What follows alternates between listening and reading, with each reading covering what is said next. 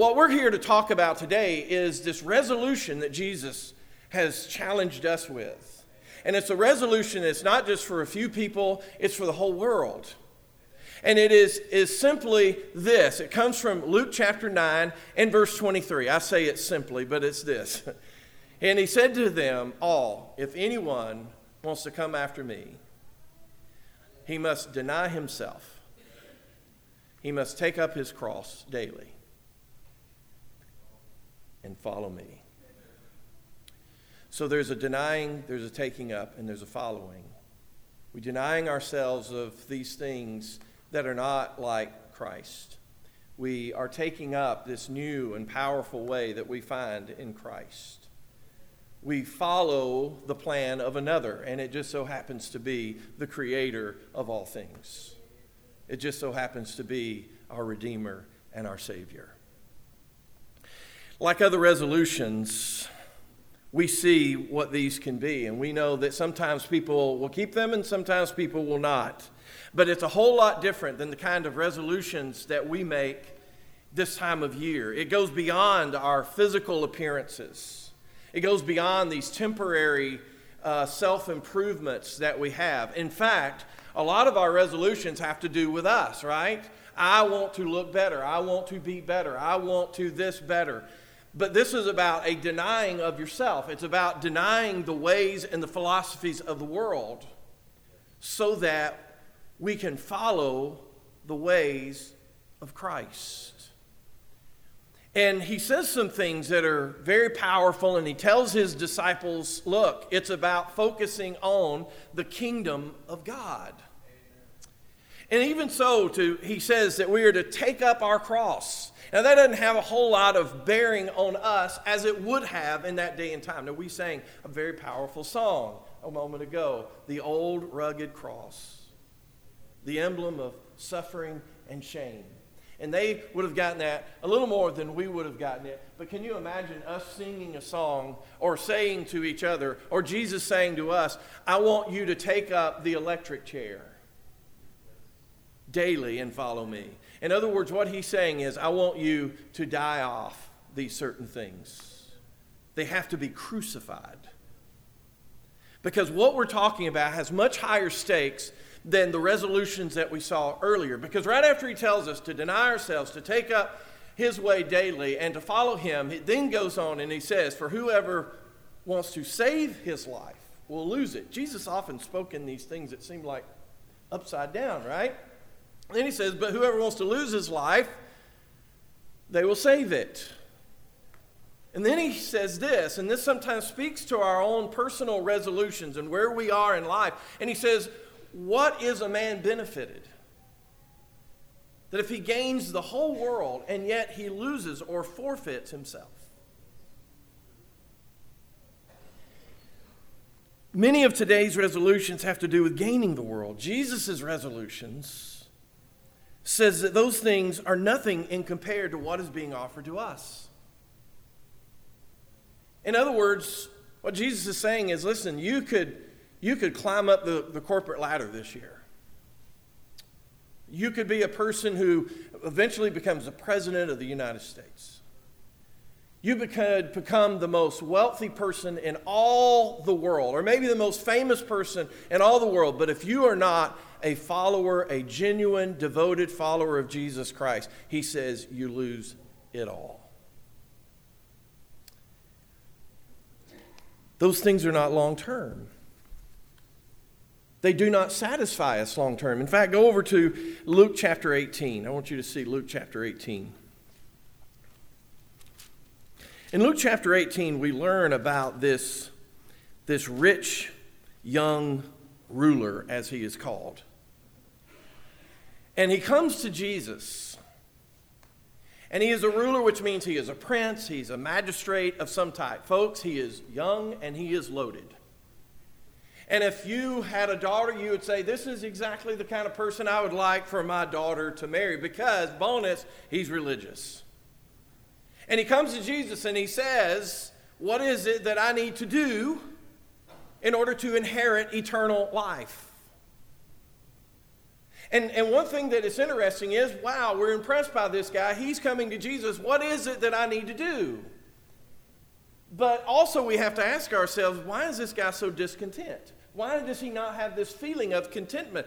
He's young, he is in a noble position, he is a very religious person, and we know this because Jesus then says to him, Then I want you to follow all the commands of the Father. And he gives a list of those in the text. And what the rich young ruler says is this He says, I've kept all of these from my youth. And again, we're sitting here and we're like, wow, this is so impressive. This guy has he's kept all the commands of God.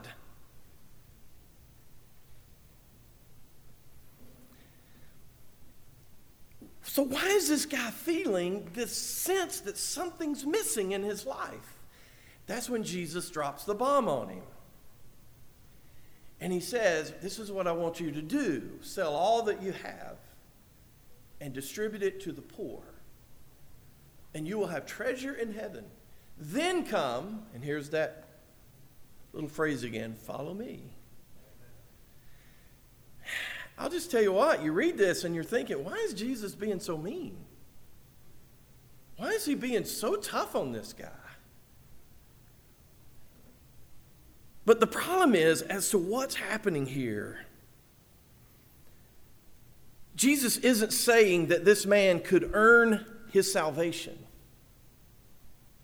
He isn't, he isn't saying that, you know what, if you sell all that you have, you have earned your way into heaven. That's not what he's doing. Jesus is pointing something out to the man that he has already stated. And remember, what did the man say? He says, I'm already following the commands of God. Jesus hits on the one area in his life where he was not. He hit on the one area of his life that he fell short of God's glory. And we see that because this man turned and he walked away, that he was not even keeping the two greatest commands that Jesus spoke about, which is to love God with all your heart, your soul, your mind, your strength, and then to love other people to love the poor in there Amen. as you love yourself.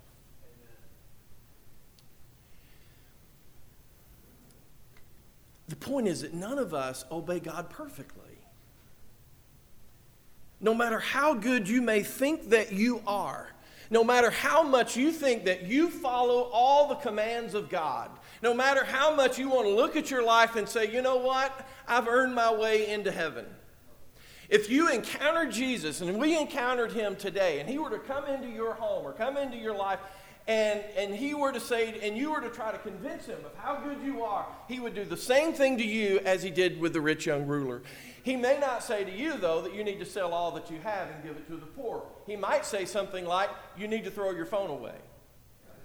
He might say, you need to stop watching sports. He might say to you that you need to, uh, to um, to, to give up certain things in your life. You may need to turn off the cell phone. You need to stop going to parties. We all must deny ourselves. We must put it to the death and follow Jesus. And the only way that we will ever get to the point that we're ready to do that is when we finally realize that we are imperfect, that we need Jesus, and that we need Him in every area of our lives. We need to follow Him. We need to be disciples of Jesus. And here's that word disciples. You've heard us speak about it often disciples and discipleship and all of this kind of thing. And folks, this is, this is what it's all about. This is what we've been leading up to. This is what it's always been leading up to. And this is all about discipleship. It's about being a follower of Jesus. Now turn back in the book of, uh, in the book of Luke, chapter 10. Go to Luke chapter 10. Here, Jesus comes to a village. And he comes to the house of a woman by the name of Martha. Martha's a great woman. And she does what many of us would do if Jesus all of a sudden came to our house. it says she got busy doing many tasks. The Son of God has shown up at her door, and she's busy doing many tasks. And, and I guarantee you, they're, they're, the women in here, some of you women, you're the only ones who truly understand what's entailed in many tasks. Right? You know, maybe, maybe we need more sweet tea, maybe. We need to, to bake some cookies. We need to go and, and, and clean up certain areas of the house that maybe Jesus hasn't gone to yet. You know what I'm talking about? We are busy doing many things, and she is laser focused in pleasing Jesus. And we need to see that. She is laser focused in pleasing Jesus. She's not doing this because she's trying to get an award from her community. She's doing this because the Son of God has shown up in her home. So, what's up with her sister? If you read the narrative there, you see that she has a sister named Mary, and she is in the den the whole time and just listening to Jesus while her sister, who, by the way, she's living with her sister, Mary is, and she's just sitting there and allowing her sister to do all of these things. And she's fuming, folks. Ladies, tell me I'm wrong on this you know she's rehearsing the speech she's going to give to Mary as soon as Jesus leaves, right? Yeah, it's, it's not going to be pretty. I, and, and she is just, just, the more she's doing this, the more angry she gets. She gets so angry, she finally goes to Jesus about it. And she said, Jesus, listen, don't you care that my sister, she's just sitting in here? I'm busting my hump and trying to do everything that I can, and she's just sitting here. And Jesus shocks us. And he says, Martha, Martha, you're worried about and upset about many things. Remember the many tasks? But one thing is necessary. Oh, and you know this killed her. Mary made the right choice. And it will not be taken away from her. Seriously?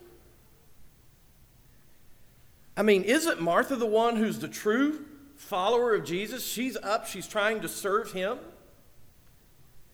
She, she's doing everything that she can. And it's like, what's the deal? She wasn't being a disciple. She wasn't allowing herself to be discipled. Because a disciple is a learner. A disciple wants to be as close to the teacher as they possibly and humanly can. And if you read the text, you see right where Martha was. She's at the feet of Jesus and she's listening. Martha's a great woman. She really is. But she didn't choose the best thing. She didn't choose to be a disciple. Mary completely denied herself, and she was denying others even, in order just to be with Jesus. When we go through the Gospel of Luke, we read a lot of interesting things. We read about those who just did not want to keep the Jesus resolution. They, they acted like they were kind of interested in it. And, you know, if you go to Luke chapter 9, in verse 57, he says, As they were traveling on the road, someone said to him, I will follow you wherever you go. And Jesus said, Foxes have dens and birds of the sky have nests, but the Son of Man, who has no place to lay his head. Then he said to another, Follow me. Lord, he said, First, let me bury my father. But he told him, Let the dead bury the dead. But you go and spread the news of the kingdom of God. Another said, I will follow you, Lord, but first let me go and say goodbye to those at my house. But Jesus said to him, No one who puts his hand to the plow and looks back is fit for the kingdom of God. Whew. Now, there's a lot going on here. Whole lot going on here. Jesus is challenging these excuses that people make to be his disciples. And he's using exaggerated things as well. And, again, we look at this and we say, well, you know, Jesus is kind of being mean here. I mean, this guy, he wants to go bury his father. Let me tell you something this is where it's good when we, we take off 21st century glasses and we kind of put it back into the, the text. It says, This guy's father is not dead. he wants to go back home and he wants to wait for his father to die, collect his inheritance, and then when it's a better time for him, that's when he wants to come and be a follower of Jesus. Jesus is showing the urgent matter of the kingdom of God with these exaggerations, too. And there's one here that, that really kind of blows our minds a little bit because he says, you know, well, you know, some, who's unfit for the kingdom of God? He said, well, it's this guy that puts his, his hand to the plow and then he looks back. And we're listening to that, we're like, what does that even mean? I don't even have a plow. But when you understand the context, and Jesus does something that all the New Testament writers does, and that is he puts these things in there that takes them back to other narratives to these Old Testament narratives. And those of you who are raised going to Bible class, you may remember the story about Elijah. And Elijah was this guy, he didn't die, folks. God came and took him. There's this whirlwind of fire, and he was riding on this, this horses and chariots of fire into the heavens. You, you know, those are kind of things as a kid you don't forget in Bible class. Even on flannel graph, let me tell you, that's powerful stuff. But before he leaves, he's got his replacement that God has made. Uh, and, and his name is Elisha. I know it's confusing. Elijah, Elijah, no, wait, wait. Elijah, I told you it's confusing. Elijah is the one who's leaving. Elisha is the one who's going to be taking over this mantle. And so when he goes to him and he says, Listen, God wants you to be his prophet. He has a team of oxen. This is where he was. He was plowing at the particular time, and he destroys all of his oxen. He destroys the cart. He destroys everything. And we're like, what is he doing? He's saying there's no turning back. He wasn't saying, he, what he's saying is, okay, I tell you what, well, you know what, um, I tell you what, I'll try this prophecy thing for a while. If it doesn't work out, I'll just go back to my team of oxen. He's saying, no turning back. When you make a decision to be a disciple of Jesus, a follower of Jesus, what you're saying is, I'm not turning back and put, when I put my hands to the plow.